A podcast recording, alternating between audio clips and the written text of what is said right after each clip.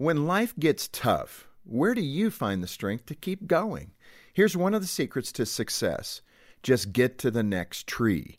There's a military training school in Vermont that puts soldiers through some of the most unbelievable physical and emotional tests you can imagine.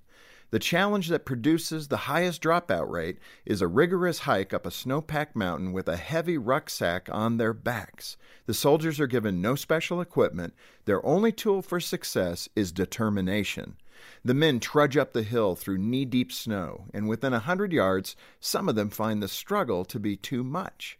And that's when the instructor tells the men if you want to fail, focus on the top of the mountain. If you want to succeed, just get to the next tree, then the next one.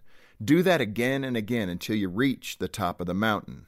And that's how you reach a big goal. You pursue one small goal at a time.